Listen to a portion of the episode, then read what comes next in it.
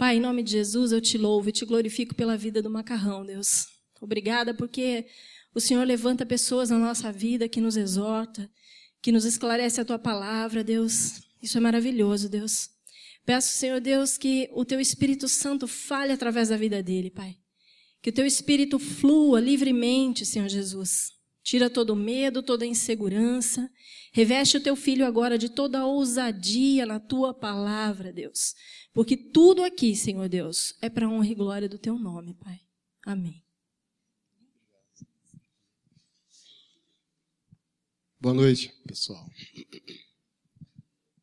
Estou meio fanho, fungando um pouquinho também, então pedir que vocês tenham um pouquinho de paciência. Vou tentar ser breve.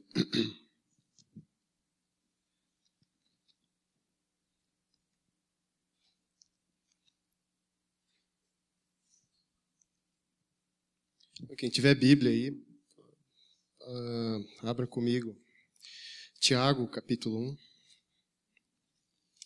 Isso na verdade, é um estudo que eu tenho da, da Epístola de Tiago. Daí eu resolvi. Óbvio que eu não vou fazer o estudo todo, mas é uh, enfatizar uma, um aspecto aqui dessa, de, de, desse capítulo. Tiago, capítulo 1. Na mensagem eu dei um título chama A Fonte de Todo Bem. É, o texto, o versículo chave, na verdade, é, um, é Tiago 1,17, mas eu vou ler alguns versículos, alguns outros versículos, né, para gente, até a gente chegar lá. O versículo 1 ele diz assim: Tiago, servo de Deus e do Senhor Jesus Cristo, as doze tribos da dispersação, saudações. Meus irmãos, tende por motivo de grande gozo o passarmos por provações, sabendo que a prova da vossa fé desenvolve a perseverança. Daí ele continua falando da provação e tal, de perseverança, no versículo 13. Versículo 12 diz assim: Bem-aventurado o homem que suporta a provação, porque depois de ter passado na prova, receberá a coroa da vida, que o Senhor prometeu aos que o amam. Ninguém, ao ser tentado, diga: Sou tentado por Deus, pois Deus não pode ser tentado pelo mal, e ele a ninguém tenta. Mas cada um é tentado quando atraído e engodado uh, pela sua própria concupiscência. Depois, havendo a concupiscência concebido, dá à luz o pecado. O pecado, sendo consumado, gera a morte. Não vos enganeis, meus amados irmãos. Toda boa dádiva e todo dom perfeito é lá do alto, descendo do Pai das luzes, em quem não há mudança nem sombra de variação. Segundo a sua vontade, ele nos gerou pela palavra da verdade, para que fôssemos como que primícias das suas criaturas. Amém? Eu sei esse texto quase de cor, para falar a verdade. É, a carta de Tiago é uma das minhas favoritas. Mas eu acho interessante nas epístolas é que ela é, digamos assim, uma releitura da vida de Jesus, né? Tipo, Jesus veio, a palavra viva, encarnada, e tudo que ele fez, digamos assim, os apóstolos tentaram, se viraram de tentar uh, mapear, né? E dizer assim, para vocês agora, para a vida prática de vocês como igreja, façam assim. É, a partir da vida de Jesus, claro. E, e essa carta do, do, de Tiago é muito, ele é muito prático nesse aspecto, né? Você vê que durante a carta toda ele fala de questões muito práticas, da, da vida prática como igreja, da nossa fé se tornar praticável. Tanto é que aquela frase célebre de, que, que, diz a fé sem obras é morta, é dele, no capítulo 3.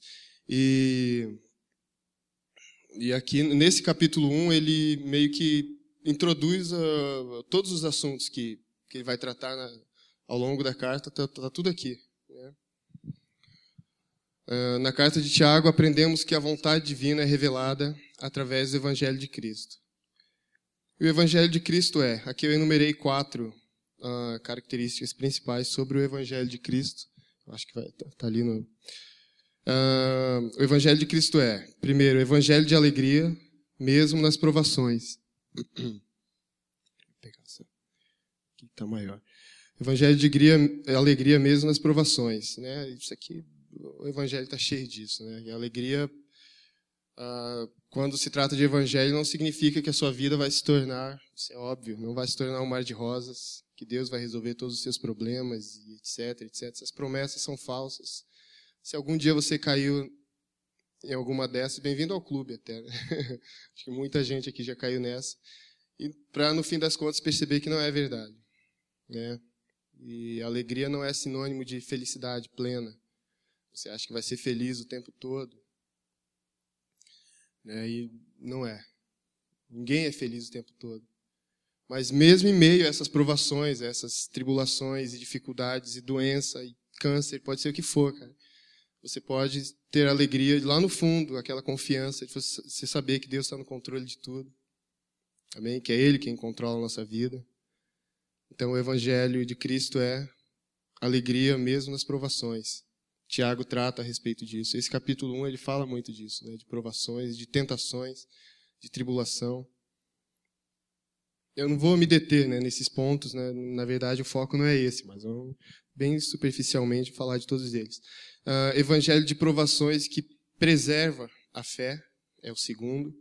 Né? Então, o evangelho não só é uma promessa de, de felicidade plena, né? a, a, o evangelho de alegria não significa que é felicidade plena, que você não vai passar por provações. Não só isso, como as provações são um alimento da nossa fé até, né? Elas são combustível na nossa fé, ela preserva a fé. Se você quiser ter uma fé, uma vida cristã saudável, você tem que passar por cima das tribulações. Você não pode fugir delas. Terceiro, o evangelho de obras resultante da, na fé praticável. É, isso aqui não tem como, tem para onde fugir. O evangelho não pode ser apenas uma filosofia, sabe aquelas coisas que a gente vê às vezes assim, você lê, sei lá, o ator fulano de tal da Globo se converteu à religião tal do Oriente, sei, do guru, não sei quem, sabe? Tipo, o cara tá aqui, aí o cara, um guru que ele leu em algum lugar lá na Índia, ele achou bonitinho, aí ele começa a fazer meditação de meia hora por dia, contado no relógio, assim. Deu, acabou. É, então, o evangelho não é assim, não é apenas uma teoria que você, ah, gostei, que legal. Evangelho, se não for praticável, não é evangelho, não é prática. Todas, é, você vê isso na vida de Jesus, ele pregava isso o tempo todo e fazia isso, e você vê também nas epístolas, os apóstolos sempre falam, sempre usam essa expressão, uns aos outros, né? orai uns pelos outros. Fala para você levar o fardo uns dos outros, que assim você cumpre a lei de Cristo. Então sempre vai ser uns aos outros, sempre vai ser prático. Né? Não pode ser algo muito filosófico que que fica só nisso, né? só em filosofia teórica. E quarto e último, o evangelho de irmandade, que é a união mística da noiva de Cristo, a igreja. E quando fala mística, entenda, não quer dizer que é do capeta. É, a palavra mística não necessariamente significa isso. Quer dizer que essa união nossa não é promovida por carne, não somos nós, você não, não tem como produzir isso. Amém? É só o Espírito Santo que pode fazer você se tornar noiva de Cristo, você se tornar corpo de Cristo. É pelo Espírito Santo. Toda boa dádiva e todo bem que nós recebemos, seja como indivíduo, seja como corpo, provém de Deus. E aqui nesse contexto, Tiago, uh, o apóstolo Tiago, estava falando sobre tentações e provações. Né? Então ele não, não, não existe essa separação, né? essa dicotomia de é tribulações e, e boa dádiva. Né? Inclusive, as tribulações são dádivas para a gente crescer. Ele deixa claro isso aqui. Né? Não, existe separação. A aprovação deve ser alimento para a nossa fé. E todo dom é irrevogável. Aqui a gente chega no ponto principal, né, que é o versículo 17. Todo dom é irrevogável e serve para a edificação do corpo. Para tanto, é necessário que nossa personalidade, nossos dons, nossos talentos sejam provados pelo fogo das tribulações. Aqui é, o, é onde o bicho pega, né? Que é onde às vezes a gente tenta fugir, a gente se, se vê fugindo do evangelho. Por causa disso, de não querer encarar essas questões mais cruciais, assim, que não tem jeito. Cara. A gente, uh, nós como corpo de Cristo, a gente, a, a, digamos aqui, a comunidade Gólgota em si traz algumas características muito próprias dela. Assim como a quadrangular ali no outro lado da rua, não sei, cada uma traz uma característica muito própria. Que Deus, isso é Deus quem faz, né? Talvez tem gente aqui que converteu aqui que talvez não, não se enquadraria em outra igreja, não sei, e que outros que se converteram lá não também não não se dariam bem aqui de jeito nenhum.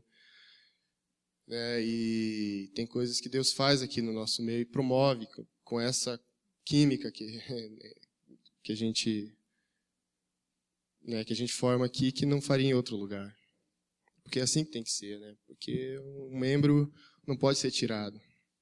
A função do braço, o olho não pode fazer, assim como a função da perna, o outro braço não pode fazer.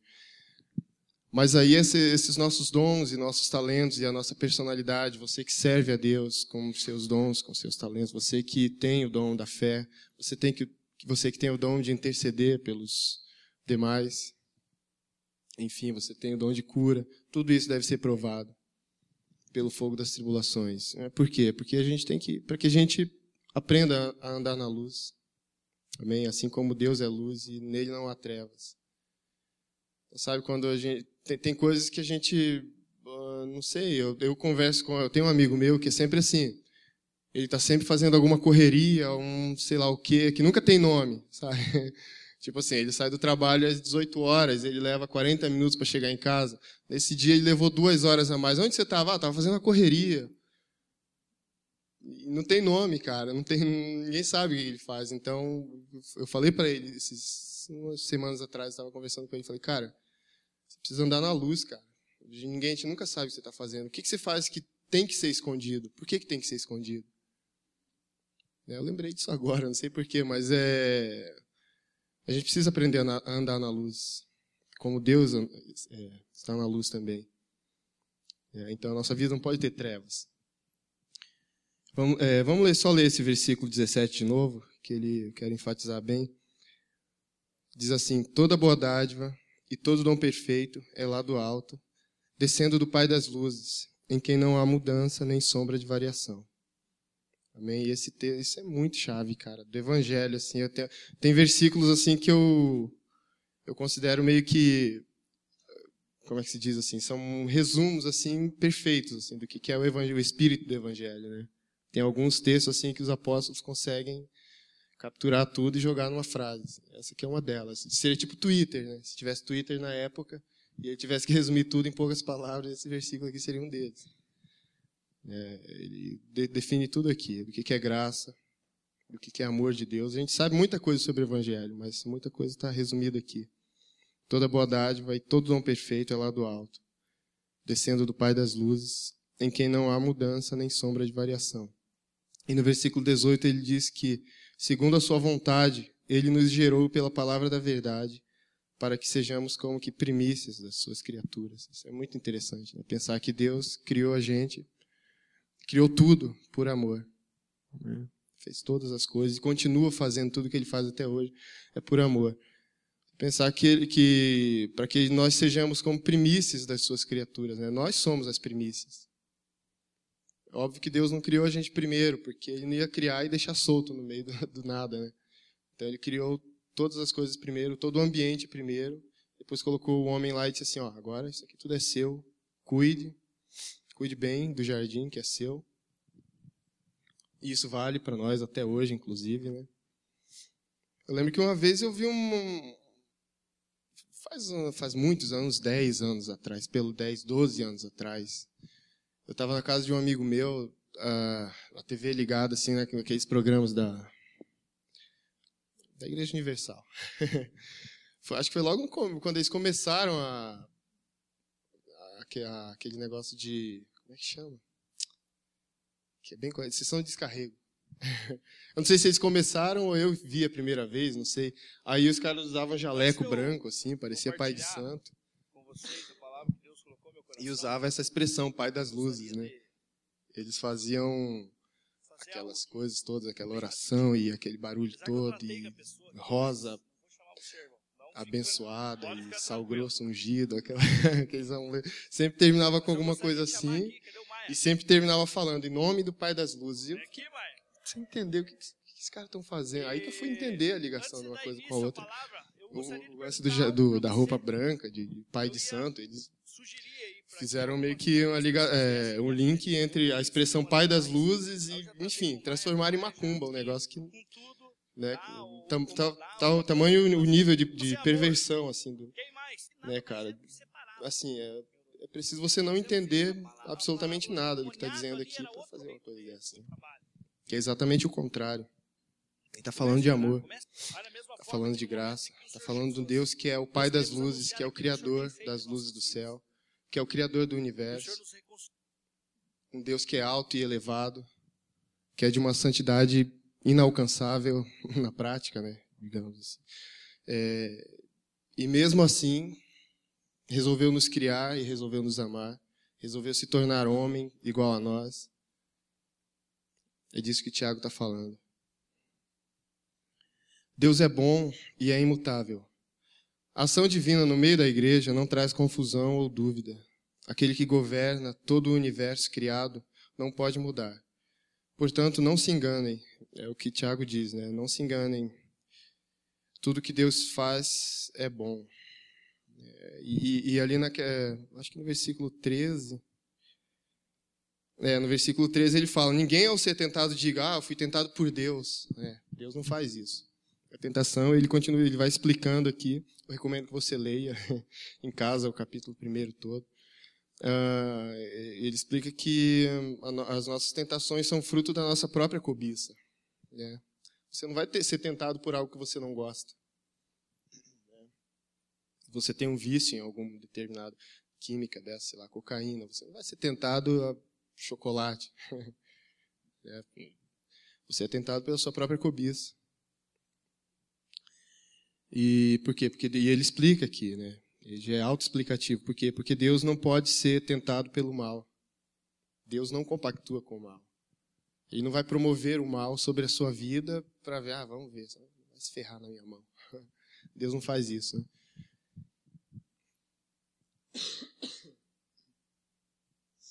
E porque tudo, tudo que Deus faz é bom. Por quê? Porque a natureza dele é essa. Na criação, se você pega lá em Gênesis, você vai lendo, primeiro dia, Deus criou, criou isso, isso e aquilo, fez tal coisa. No final do dia, ele parava e observava e via que tudo que ele tinha feito era bom. No segundo dia, ele fez, criou os céus, a terra e tal, e fez as águas, separação das águas e firmamento. Tudo que ele ia fazendo, no final ele observava e dizia assim: Nossa, ficou muito bom. Quer dizer, nossa não, né? acho que ele não falava nossa. Mas por quê? Porque Deus é bom. Tudo que Deus faz é bom. Né? E, inclusive os nossos dons e as nossas aptidões, os no nossos talentos, tudo é fruto da bondade de Deus. Inclusive não precisa o cara ser crente para isso, né? Você vê um cara que é muito bom orador, ou sei lá, o cara é curandeiro, qualquer coisa assim. Às vezes, no meio do caminho, ele conseguiu perverter o negócio, mas uh, tudo é dom de Deus. Eu vejo uns caras que são. Uh, o cara que tem a manha de, de falar bem em público, que não é o meu caso, mas que. O cara que é muito bom orador, que prende. Se você vê o Fernando Collor, por exemplo, discursando, você fala: Meu, esse cara é demais. Pena que, né? Não precisa nem falar o resto, eles conhecem a peça, mas é muito bom as palavras. Tudo isso é dom de Deus. Você vê o cara que ora, o cara que. Enfim, que faz esses milagres por aí, que consegue é, convencer muita gente. O cara consegue convencer a pessoa a doar o carro e a casa e a pessoa ficar sem nada. Meu, ele é muito bom no que faz, cara.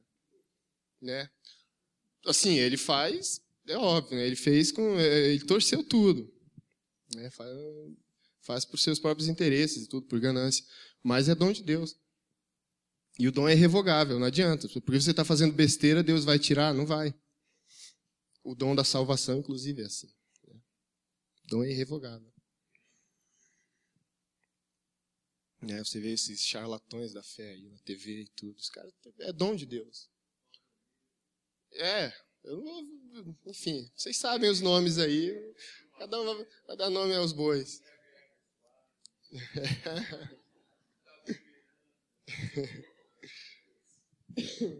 A lista é interminável. É, o, quando Mateus capítulo 7, a gente não vai abrir aqui, mas Tem uns caras desses que chegam diante de Jesus e falam assim, no final, no, no juízo final, eles chegam diante de Deus e falam: ah, nós profetizamos em teu nome, a gente fez um monte de coisa em teu nome. Jesus fala para eles: cara, eu não te conheço. Não sei quem você é. Não tem nada a ver com isso. Porque todo dom vem de Deus, o dom é irrevogável, Deus não o retira de volta. Mas o nosso caráter precisa ser provado pelo fogo das provações, a gente precisa se permitir isso, né? Portanto, é, vamos continuar aqui, né?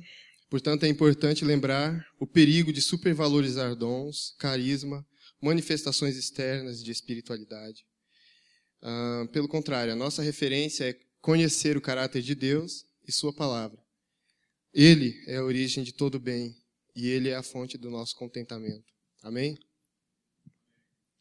Ele é a fonte do nosso contentamento. Então a gente não pode se prender a mais nada nesse mundo. As outras coisas ah, vão acontecer ao nosso redor, boas e ruins. Mas a nossa referência é conhecer o caráter de Deus, é aprender da Sua palavra, é aprender dele. Ele é a fonte do nosso contentamento. Ele é a fonte de todo bem. É, e como eu disse, Deus não pode se é, contrariar a sua própria natureza, né? a natureza de ser bom. O caráter dele é esse. E tudo que ele faz é para o bem, inclusive as nossas provações. O apóstolo Paulo, o apóstolo Tiago é muito incisivo quando ele fala: não se enganem. Toda boa dádiva e todo dom perfeito vem do alto. Então, tudo que promove, tudo que causa confusão, que causa dúvida, por mais que seja em nome de Deus, a gente tem que tomar cuidado. Né? Conhecendo a palavra de Deus, a gente tem que analisar.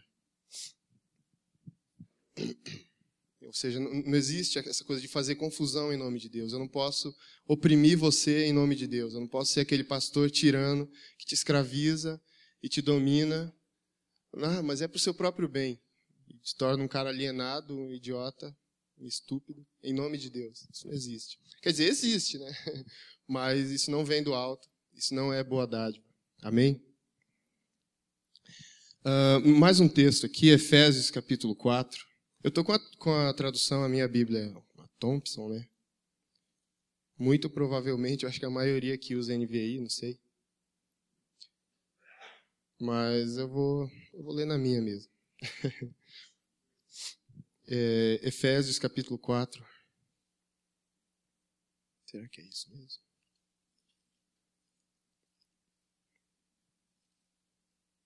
Isso, Efésios 4, de 8, do versículo 8 até o 13. A Bíblia diz assim: Por isso diz, subindo, ele está falando aqui do Espírito de Deus, né? A unidade no corpo de Cristo, promovida pelo Espírito Santo de Deus. Ah, por isso diz: subindo ao alto, levou o cativo o cativeiro e deu dons aos homens. Ora, isto, ele subiu que é senão que também antes desceu às partes mais baixas da terra? Aquele que desceu é o mesmo que subiu acima de todos os céus, para cumprir todas as coisas. E ele mesmo deu uns para apóstolos, e outros para profetas, e outros para evangelistas, e outros para pastores e doutores, tendo em vista o aperfeiçoamento dos santos para o desempenho do ministério para a edificação do corpo de Cristo, até que todos cheguemos à unidade da fé e do pleno conhecimento do Filho de Deus, a perfeita varonilidade, à medida da estatura da plenitude de Cristo. É, então, o alvo de Deus é esse. Quando Deus junta a gente aqui, o alvo dele é esse. Que a gente chegue ao conhecimento de Cristo, que a gente chegue a essa estatura de maturidade, e aqueles que não são maduros a gente possa puxar, sabe? Ao invés de você ficar reclamando da imaturidade, do, aquilo que você enxerga como imaturidade nos outros, você possa ser aquele que vai à frente, ser referência. É. Eu sempre falo isso. Você, se você quer maturidade, amadureça, seja maduro. Se você quer equilíbrio, equilibre-se. Você não pode ficar exigindo o equilíbrio dos outros, nem ficar demandando maturidade para os outros. Né? Ser igreja é isso, é lidar com a imaturidade dos outros. Amém. Amém? Então ele fala aqui do Espírito, ele fala que Deus, do Espírito de Deus, quando subiu aos céus, levou cativo o cativeiro, é o mesmo que desceu até as regiões mais profundas e dali ressuscitou a Cristo e que fez ele ascender até os céus também. É o mesmo que conduz a nossa vida como igreja. Amém? É o mesmo que leva a gente para o aperfeiçoamento como corpo de Cristo. O Espírito de Deus que levantou Jesus dentre os mortos é o mesmo que dá vida à igreja, distribuindo dons aos homens, de modo que, para o bem, nós já temos de antemão o sim da parte de Deus. Amém? Isso aqui é importante, hein? Para o bem, nós já temos de antemão o sim da parte de Deus. Eu acho, é um texto que eu gosto muito, acho que é Lucas capítulo 12. É, é, Lucas capítulo 12, quando chega um leproso para Jesus e fala assim: Senhor, você pode me curar? Ele fala assim: Posso, claro, fica limpo agora. Né? Porque para o bem, nós já temos da parte de Deus o sim. Se for para confusão, não conte com ele. né? Porque Deus é amor. Né? Então, e assim, não é difícil a gente identificar as boas dádivas de Deus, não é difícil a gente identificar o dom de Deus, não é difícil identificar a luz de Deus. Né? O bem continua, por mais que se relativize o máximo que você quiser, por mais que já tenha se relativizado onde a gente chegou, né? a gente está tá cheio de, por aí de, de de relativismo em relação à fé, em relação a, ao amor de Deus, em relação à palavra de Deus. E como eu falei no começo, Jesus é, é a palavra de Deus encarnada. Ele veio para isso, para viver e dizer assim: ó, é assim. Isso aqui é o amor de Deus, vivo. É, e eu acho interessante quando eu vejo pessoas na internet falando: ah, a Bíblia não é a palavra de Deus, idolatrando, idolatrando a Bíblia, porque Jesus é a palavra de Deus. Tá, como é que você sabe disso? Porque eu vi na Bíblia. Não entendi então. Né? Porque é necessário, cara. Está aqui, o apóstolo Tiago registrou isso aqui, e o apóstolo Paulo, e João, e Pedro, e todos eles, para isso, porque é extremamente necessário, é imprescindível para a gente conhecer o Evangelho, conhecer a vida de Cristo e conhecer essas questões minuciosas assim da vida, da nossa vida como igreja. É isso que, que os apóstolos escreveram aqui e deixaram para gente, extremamente necessário. Tá, então eu estava falando aqui, não é difícil a gente identificar, né? Uh, o amor de Deus continua sendo amor de Deus. E quem é gente boa de Deus continua sendo gente boa de Deus. Quem pertence a Deus vai continuar fazendo bem. Quem faz o bem pertence a Deus. Não, não tem como relativizar isso. Amém? É óbvio que eu não estou sendo. Aí é perigoso até, né? Eu não estou sendo universalista, assim, ah, todo mundo vai para o céu, não é isso. Mas até para até o cara ir para o inferno, ele tem que querer muito, cara. Ele tem que insistir muito em negar o amor de Deus, sabe? Porque Deus é amor e a própria criação manifesta o amor de Deus, as boas dádivas de Deus o tempo inteiro. Então não existe, como eu estava dizendo, não existe você essa de você promover o mal em nome de Deus, ou ser tirano em nome de Deus, né? Vou me desviar, sabe aquele negócio? Vou me desviar da fé. Putz, eu nasci na igreja, cara. Vou me desviar um pouquinho para poder usar droga e fazer ir para boate e descer até o chão, porque daí eu volto, aí eu vou ter um testemunho massa para dar na igreja, né? Aí eu já fiz um monte de coisa ruim. não existe isso, cara. É, não, não, é, o testemunho, aquele testemunho dramático, assim, né? Usar, usei um monte de coisa, agora eu não uso mais. Isso não quer dizer absolutamente nada. O nosso testemunho é esse, é de confiar em Deus, confiar no amor de Deus, independente do seu passado. É muito bom, é muito importante quando a gente tem de reconhecer esse tipo de milagre, assim, né? Pessoas que estavam desenganadas. É. E, e, salvação é isso. É você estar tá desenganado por Deus, desenganado, destinado ao inferno, e Deus te tirou de lá. Você não tinha como fazer isso. O Espírito Santo de Deus fez. Amém? Então eu estou falando isso, a gente até encerrar, é, porque eu me, já me vi muito perdido nessas questões, assim. Né? E vira e mexe a gente se vê essas crises que a gente vê de, acho que a maioria daqui já aqui dentro da Gólgota já passou por alguma outra igreja ou por várias, né? E vira e mexe a gente se vê nessas crises assim de de ver maus exemplos, de ver gente fazendo o inferno em nome de Deus. Né? E a gente fica confuso, sei disso. E às vezes você passou por um monte de igreja, não sei, Deus te trouxe aqui hoje por algum motivo. Né? Talvez você nunca entrou em, alguma, em uma igreja na vida, ou você já passou por várias. E você sabe que Deus te chamou, você foi chamado para servir dentro de um corpo, dentro de uma igreja, que pode ser essa, pode ser outra, não sei.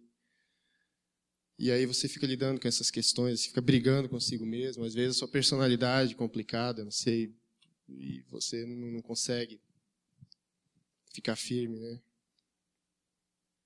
Vezes você é, eu tô, aí eu, inclusive, eu tô com uma ferida que eu, eu posso porque eu sou músico. Eu sei que música é a pior raça que existe no mundo.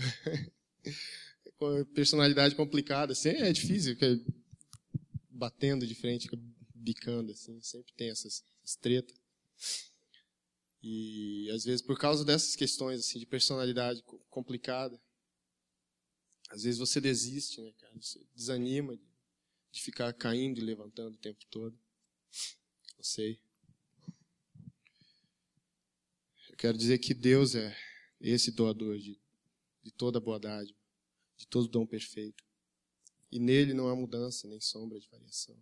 Às vezes você já desistiu de ir para a luz, assim, né? Você sabe que vai ter que passar por esse processo de ser provado pelo fogo.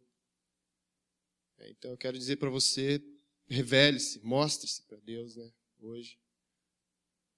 Você saia das trevas, assim, das, sua, das trevas que você mesmo criou. Né? Venha para a luz, porque Ele é a luz. Eu queria terminar com uma frase aqui, eu acho que é pensamento para pensar. A alegria é, é um contentamento com o que se tem e o que se é. E não existe satisfação sem partilha, pois toda boa dádiva que recebemos de Deus há que ser desfrutada na perspectiva do pão nosso. Amém? Tudo que você recebeu de Deus é pão para ser repartido. Pode ser, você pode achar pouco, mas não interessa. Aquele garoto que recebeu, que tinha cinco pães e dois peixes, não se acanhou diante disso e levou diante de, de Jesus e falou: "Até aqui é o que eu tenho". E nessa brincadeira ele alimentou uma multidão de mais de cinco mil homens, sem contar mulheres e crianças, né? Então eu vou ler de novo. A alegria é um contentamento com o que se tem e com o que se é. E não existe satisfação sem partilha, pois toda boa dádiva que recebemos de Deus há que ser desfrutada na perspectiva do pão nosso. Então você vai ter alegria de verdade. Você não depende de alguma coisa para ter alegria. Tipo assim, quando eu tiver aquilo, aí eu vou ter alegria de verdade.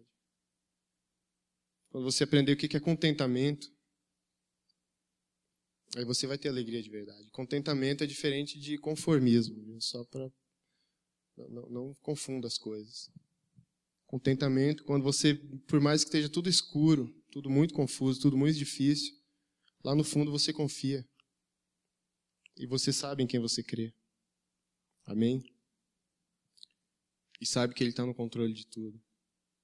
Isso é contentamento por mais que você venha a desfrutar de muito, muita, uh, de fartura material, você sabe que a sua fé não depende disso. Né? E, quando esse, e quando essa fartura acabar ou diminuir porventura, você continua crendo e confiando do mesmo jeito. Isso é alegria. Quando o rei Davi fala assim: O Senhor é meu pastor e nada me faltará. Bom, eu não sei. Alguns teólogos, alguns estudiosos dizem que, a, que, que originalmente ele fala que dele eu não tenho falta. Né? Para mim parece que faz mais sentido. Mas independente disso, é, ele deixa bem claro no, no Salmo, como um todo, que a alegria dele não está nas coisas, não está em nenhuma outra coisa externa, né? Está em Deus que está dentro dele. Ele fala: O Senhor é meu pastor. Então, minha, por mais que venha me faltar outras coisas, eu continuo crendo nele. É, o Senhor é meu pastor e a minha alegria está, não está nas coisas que eu venha a ter na vida, ou que eu, porventura, eu não tenha na vida. Amém? Então, todos os dons que nós recebemos, toda boa dádiva, seja ela material, seja lá o que for, você, cara, você tem alguma coisa, você tem algum valor no reino, como um todo. Você não, não tudo que você tem, a vida que você tem, não foi feita para crer sozinho. Ok? Você tem algum valor a mais nesse conjunto todo que chama Reino de Deus. Você tem um dom de administrar finanças, você deve ter um dom de ouvir as pessoas, de orar pelas pessoas, de tocar algum instrumento, de fazer algum artesanato, de fazer qualquer coisa. Né, de ensinar, seja lá o que for. Mas isso tudo deve ser deve ser desfrutado nessa perspectiva do pão nosso, desse pão que é repartido. Amém? Eu quero, eu vou, eu vou orar. Eu não sei, enfim, como você entrou hoje aqui, sei lá. Tem bastante gente visitando hoje a gente aqui. Eu espero que você que você internalize isso, né? Que você se enxergue assim dessa forma, diante de um Deus que é luz, que é o Pai das luzes, que é altíssimo, que é elevado, que é santo. E que mesmo, apesar disso tudo, ele nos ama, ele se fez homem, né? Ele desceu o mais baixo possível, desceu no nosso nível de identificação com a gente. Ele distribuiu dons aos homens para que ele possa viver no, é, entre a gente, né? Amém. E hoje ele está aqui, o Espírito de Deus está aqui para falar com a gente. Amém? Então, ore por você. Eu vou fazer a minha oração se você quiser me acompanhar, quiser concordar comigo. Amém. Deus, obrigado. Nós louvamos a tua presença aqui, hoje à noite. E eu te peço que ao longo do caminho, ao longo da nossa semana, da nossa vida, o Senhor abra diante de nós a tua palavra. Assim como no caminho de Emaús, o Senhor, os discípulos sentiam arder no coração quando o Senhor abria a palavra diante deles. E Deus, eu, tudo que eu posso te pedir é que o Senhor fale com cada um em específico, assim, né? Cada vida aqui é preciosa diante do Senhor, foi criada pelo Senhor com algum propósito muito específico, que ninguém mais pode fazer. Eu te agradeço porque eu estou aqui hoje, por cada um que está aqui também, que o Senhor trouxe, por algum motivo muito especial. Cuida das nossas vidas, Deus, cuida dos nossos amigos que não puderam vir. E eu te peço que o Senhor não deixe morrer diante de nós a chama é, do propósito eterno de servir o teu corpo, a tua, a tua igreja aqui na terra, que a gente não desista da tua igreja. E mesmo sabendo de todos os defeitos, de todas as dificuldades pelas quais ela passa, a gente tenha também a ciência de que o Senhor está aperfeiçoando a tua igreja, a tua noiva, para aquele dia glorioso, para o qual o Senhor nos escolheu. E que esse senso de pertinência, de pertencer ao Senhor, queime no nosso coração todos os dias. Né? Que o nosso chamado queime no nosso coração todos os dias. Que a gente não desista dele. Que a gente não desista dos demais que vão caindo pelo meio do caminho. Que a gente ajude a erguê-los, Deus, a levantar. Que a gente ajude eles também a não desistir. Eu te agradeço porque eu estou aqui até hoje, pela tua graça e pela tua misericórdia, por cada um que tem perseverado e tem insistido no teu caminho, por pura misericórdia do Senhor, Deus. Porque o teu Espírito habita dentro de nós e por algum motivo não permitiu que a gente caísse. Eu te peço que a gente dê a mão, que a gente seja solidário e dê a mão para os nossos irmãos que vão ficando pelo meio do caminho. E que toda boa dádiva e todo dom perfeito que vem do alto seja partilhada como pão que alimenta as multidões. Eu te peço que o Senhor nos dê graça de se enxergar assim, como alguém que tem algo a compartilhar. Em teu nome, Jesus. E eu te peço que leve cada um também. E que a gente aprenda a ouvir o Senhor, não só aqui, mas a gente aprenda a ouvir o Senhor no nosso caminhar, no nosso dia a dia. Em casa no trabalho, enfim, em qualquer lugar. Porque o Senhor é Deus, o Senhor é o Espírito vivo que habita entre nós e habita dentro de nós, em todo o tempo. Leva todos em paz. Em teu nome, Jesus. Amém. Valeu, pessoal. Obrigado. Deus abençoe vocês, hein?